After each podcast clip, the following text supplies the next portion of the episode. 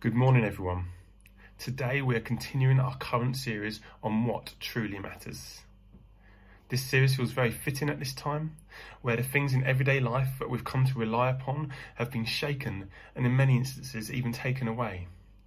It's times like these where the where the illusion that we can often fall into of our lives being under our control is removed and taken away.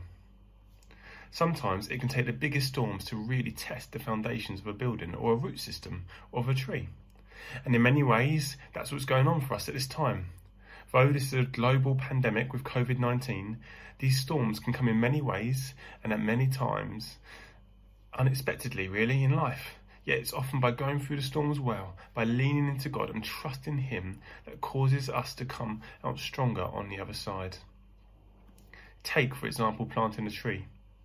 You want to stake it well enough so that it doesn't blow over, whilst it's not put down deep roots for anchorage. But at the same time, if you stake it too tightly, then it can't move at all in the wind. The root system will never then develop to anchor the tree as it will need to. And as soon as you take the stakes away or the tree gets too tall, um, it will blow over because it needs resistance in order to put down a strong root system. Last week, Sam started uh, this new series that we're looking at, What Truly Matters, by looking at trust being something that is key in life. Today we're going to be building upon that foundation that Sam laid last week and looking at courage. What does it mean to be someone of courage?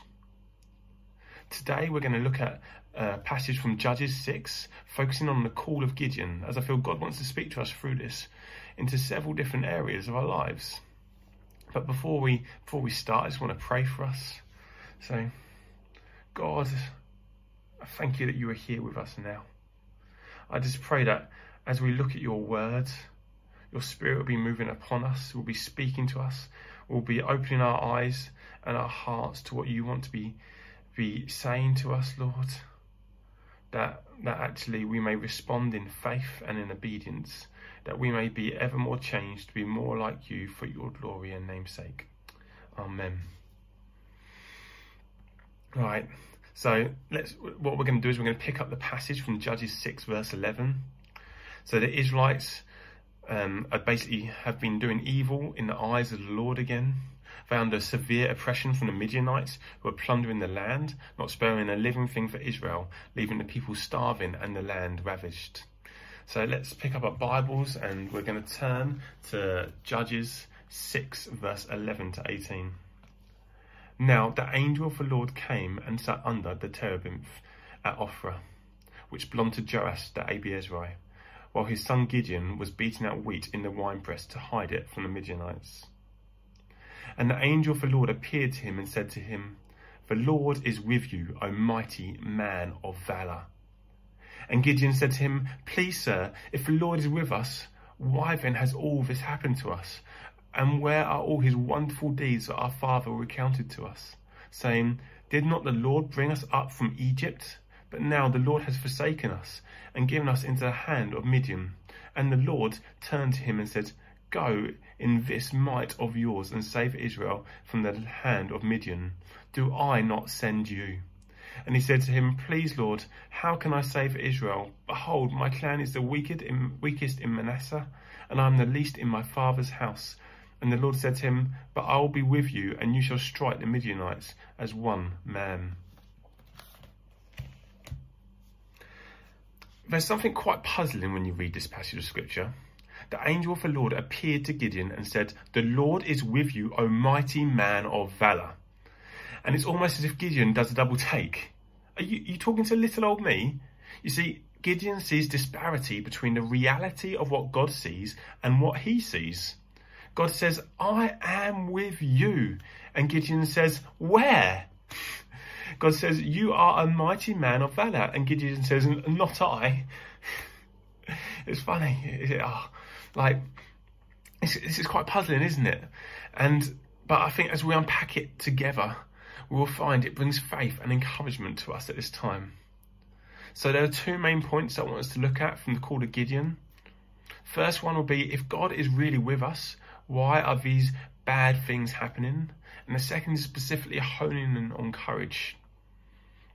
So, point one if God is really with us, why are all these bad things happening? Firstly, Gideon questions God on if he's really with him and the people of Israel. Why are these bad things happening? Why are they under the oppression of the Midianites? Where is the God of mighty, wonderful deeds who led them out of captivity out of Egypt? This is a question many of us will be asking now. God, if you're with us, why is this happening? Some of us will be in financial difficulties. Some will be struggling to get hold of the everyday things that normally we don't even have to think about. Some of us will be struggling with being in lockdown, feeling alone and isolated, or feeling cramped in a household locked down with others. Some of us may have family who are ill or be in the high risk category. The list could go on. Why, oh, why is a God who is with us allowing these things to happen? This is where we need to be a people who are confident in who God is and a people who are listening to his voice.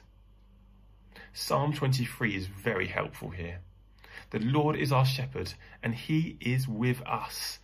If we turn to verse 4, it says this Even though I walk through the valley of the shadow of death, I will fear no evil, for you are with me. Your rod and your staff, they comfort me. If God is our shepherd, if we have put our trust in him as our Lord and Saviour, and recognize him as the way, the truth, and the life, he promises to be with us. What a comfort! The shepherd not only leads his sheep, but he fights for them, he protects them. We see here that yes, we will go through hardships. We can't deny that. We will go through dark places and dark times, but we don't need to fear evil, for he is with us. God is with us this day. He is our shepherd. Do not despair, but look to him. Behold him, worship him as he leads us in paths of righteousness for his name's sake. Also note, because God is with us, we no longer have to live under fear. God promises to be with us. This brings us courage. We no longer need to be enslaved to fear. Joshua 1 verse 9 is also helpful here. It says, Have I not commanded you, be strong and courageous? Do not tremble or be dismayed, for the Lord your God is with you wherever you go. The same God who promised to be with Joshua wherever he went has promised to be with his sheep wherever they go. Therefore, we can live from a place of courage and not a place of fear as God is with us. The onset of things can lead us to fear, such as difficulty, pain, suffering, and, and many other reasons. We, we don't always know the reason why, but God is always wanting to use the difficulty in a way to bring us closer to Him, in a way that strengthens us, emboldens us, and glorifies His name. He will always give us the grace and mercy that we need for any situation. Our God is good. He is loving. He takes the initiative that even when we were still dead in our sins, He sent His one and only Son to die for us, that we might have true life in Him. We see in the book of Romans, the Apostle Paul says, For I consider that the sufferings of this present time are not worth comparing with the glory that is to be revealed to us. You see, we have a hope. We're living in a world that has been submitted to pain, suffering, futility due to sin. The whole of creation itself is groaning, longing for the day of redemption. Yet our hope is set on eternity, where we will, where there will be no pain or suffering, but deep joy in the glories of God. So we need to be wise and we need to be sober, recognizing that though we have a firm hope in Christ, there is still going to be pain and suffering in the dark world around us. Though we might not understand the reasons behind our current situation, there are two things that we were helpfully reminded of last Sunday. The first was by Caroline Austin. She reminded us, as she was leading us in a time of prayer during the worship, that let God's kingdom come on earth as it is in heaven. She brought us to the Lord's Prayer. Let God's name be glorified. As, as we look at this prayer, let's let's use it as a structure in this time, in this season, as we're looking for God's kingdom to come in these dark times, for His light to shine bright. As we saw just a few weeks ago, light always, always, always overpowers darkness. And one of the key ways God has given us to see His light coming is by praying. And the Lord's Prayer is a wonderful gift from Him in showing us how to pray. Carrie Rule also shared a word with us that God has put on her heart for us. That now the business of life has been stripped away, we need to be praying and seeking God for what He has to say. While in the past we have all had good intentions, has God really been the centre of our lives? These are something we need to think about, isn't it? Have we allowed the business of life to to to draw us away from God? And though we might sing songs saying, God, you are the centre, we give you our all, do our lives match up with that? So now I want to move on to, to my point number two, which is looking at courage. So, secondly, Gideon questions God's view of him. You're calling me a mighty man of valour?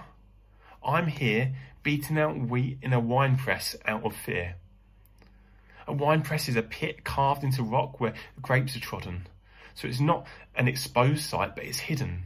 Whereas wheat is usually threshed or beat on open threshing floors where the wind can carry the chaff away. So Gideon beating out wheat in a winepress shows the day to day fear that Israel were living in. Gideon continues, I'm the lowest of the low. How can I be a mighty man of valour that brings about salvation to your people? What does God mean by the phrase a mighty man of valour? I think it means to be a man of great strength and courage in the face of trouble. I'll say that again. I think it means to be a man of great strength and courage in the face of trouble. Maybe you feel like Gideon you can't identify with being courageous at all. Maybe you would say fear, worry, anxiety are words you are more readily able to identify with. I've spent a lot of time this week thinking about what does the Bible teach about fear and anxiety. You see, I don't think we can look at being courageous without understanding fear and anxiety and how they fit together. So let's define these three things. So fear I think is a is a dread of the worst. It's an overwhelming issue, like a cloud encompassing us. Anxiety, I would say, is a, a feeling of uncertainty, but it, it, it's something that seeps in bit by bit. Whereas fear is this sudden, overwhelming thing. Anxiety is something that that bubbles up, that seeps in and grows over time. But it could be called the first fruits of fear because it, it leads to the same place. And courage is the ability to do something that frightens us in spite of what is necessarily in front of us. Say that last one again. Courage is the ability to do something that frightens us in spite of what is necessarily in front of us. A way that I found helpful to think about fear and anxiety in relation to our Christian lives um, is to be thinking about uh, how we see temptations. We know that we will face temptations, but we also know that to be tempted itself isn't a sin. But it's what we do with the temptation that matters. Do we deal with it and get and put it to one side and, and not not give in to the temptation? Or do we allow it to cause us to sin? Fears and anxieties, they will come. But how do we respond to them? Do we allow them to govern us and take control of our thoughts and actions, putting them on the throne of our lives to control us? Or do we, in spite of those fears or anxieties, place our hope in Jesus, having Him on the throne of our lives, casting our fears and anxieties onto Him because He cares for us? This tweet was pointed out to me earlier in the week, and I think it's quite helpful. It's by um, Eugene Cho, and I'm just going to read it. It says, As Christians, we're often told to not be afraid, that fear is incompatible to our faith. But we need deeper reflection Courage is not the absence of fear. Courage is when our imperfect faith shakes and yet still engages fear. This is the honest, real spirituality we need today. I'll read that one more time. It says, As Christians, we're often told to not be afraid, that fear is incompatible to our faith. but we need deeper reflection. Courage is not the absence of fear. Courage is when our imperfect faith shakes and yet still engages fear. This is the honest, real spirituality we need today. I found that tweet to be quite useful. But still, how do we muster the courage to step over our fears and not allow them to govern us? We've already seen courage comes part from knowing God is with us. So it comes partly from knowing God is with us. That's something that gives us courage and helps us to not fear evil, as we saw in Psalm 23. But I want to pick up as well on something else that Scripture says. Uh, if we turn to Psalm 31, verse 24, it says, Be strong and let your heart take courage, all you who hope in the Lord. Be strong and let your heart take courage, all who hope in the Lord. Then 2 Corinthians 3, verse 12 says this Since we have such a hope, we are very bold. Since we have such a hope, we are very bold. So we can be courageous because of our hope fixed on Jesus. Where is your hope? Where do you find security in your life? This is an important time to ask this question. As normality has been shaken, are there things that have been shaken that actually causing us to realize our, our hope was there? Our hope was in the wrong thing. Maybe it was in family, work, money, health, relationships. You see, it's very easy for all these different things to encroach on our hearts and suddenly we find that they, they become ultimate things that we are living for. They become things that are competing for uh, us to put our hope in. And if this is the case, Fear of losing these things will have a big hold over us. Think of Gideon. He's in danger of losing all he holds dear, so he's hiding away in fear. Yet God, in his mercy and grace, appears to him and calls out the greatness he has put in him, of who he has made him to be, but says you can only fulfill it with your life rightly centered around me, and in, and in me being with you and being your strength. There is only one unshakable place where we can place our hope, and that is in Jesus Christ. That doesn't mean an easy life, but it changes our perception of life as we have a confidence in Him who works all things out for the good of those who love Him. We have a confidence in Him who takes the initiative to start rescuing us before we even repent because of His great love for us. So when fears start to rise, we don't just roll over and give them precedence in our life but we look to Jesus, the author and perfecter of our faith. And in everything, by prayer and supplication with thanksgiving, we let our requests be made known to God, and his peace will guard our hearts and minds in Christ Jesus. This doesn't mean we will never worry, fear, fret, or be anxious. If you track the life of the disciple Peter in the New Testament, you see again and again he goes from moments of great faith to fear but there is a process that we enter into of being changed from glory to glory, becoming even more Christ like, where more and more areas of wrong placed hope are dealt with. This isn't just automatic though. We need to engage with God in the storms of life, be looking to Him for what He is wanting to do, and be yielding to Him. After all, we are called to pick up our cross and follow Him. That can't mean a life of mediocrity, but a life laid down saying, I'm yours, have your way. I feel it's right to take a moment to come back to what we said earlier about listening to God here. Is God wanting to use the shaking of normality in our lives, the lockdown of life, to speak to us, to highlight things that He wants to do in us, to change us, and to release us from things? Again and again, God seems to draw us back to the account from the Gospel of Mary and Martha in the Gospel, where Mary sits at Jesus' feet whilst, Mar- Mar- uh, whilst Martha is busy serving. Let's turn there now to Luke 10, 38 to 42. It says, Now, as they went on their way, Jesus entered a village, and a woman named Martha welcomed him into her house.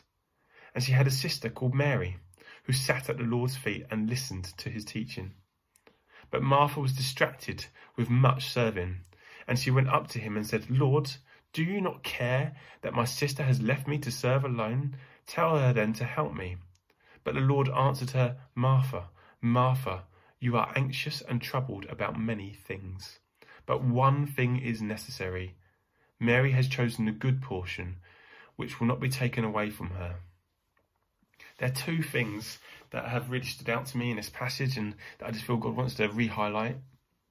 So, Martha is distracted by busying herself. Not all of us, but many have breaks from, or have had a break from the normal pace of life in this time. Many of the normal distractions have been taken away. Maybe God is saying, choose the one thing necessary. Sit at my feet. Listen to me and learn from me. This is your good portion. Also, Martha was anxious and troubled by many things. But once again, only one thing is necessary sitting at the feet of Jesus, listening to him and learning from him. It's as if Jesus is saying, Martha, stop being distracted. Choose the one thing that truly matters, the one thing necessary, and that's where you will find peace and your anxieties and worries will stop governing you.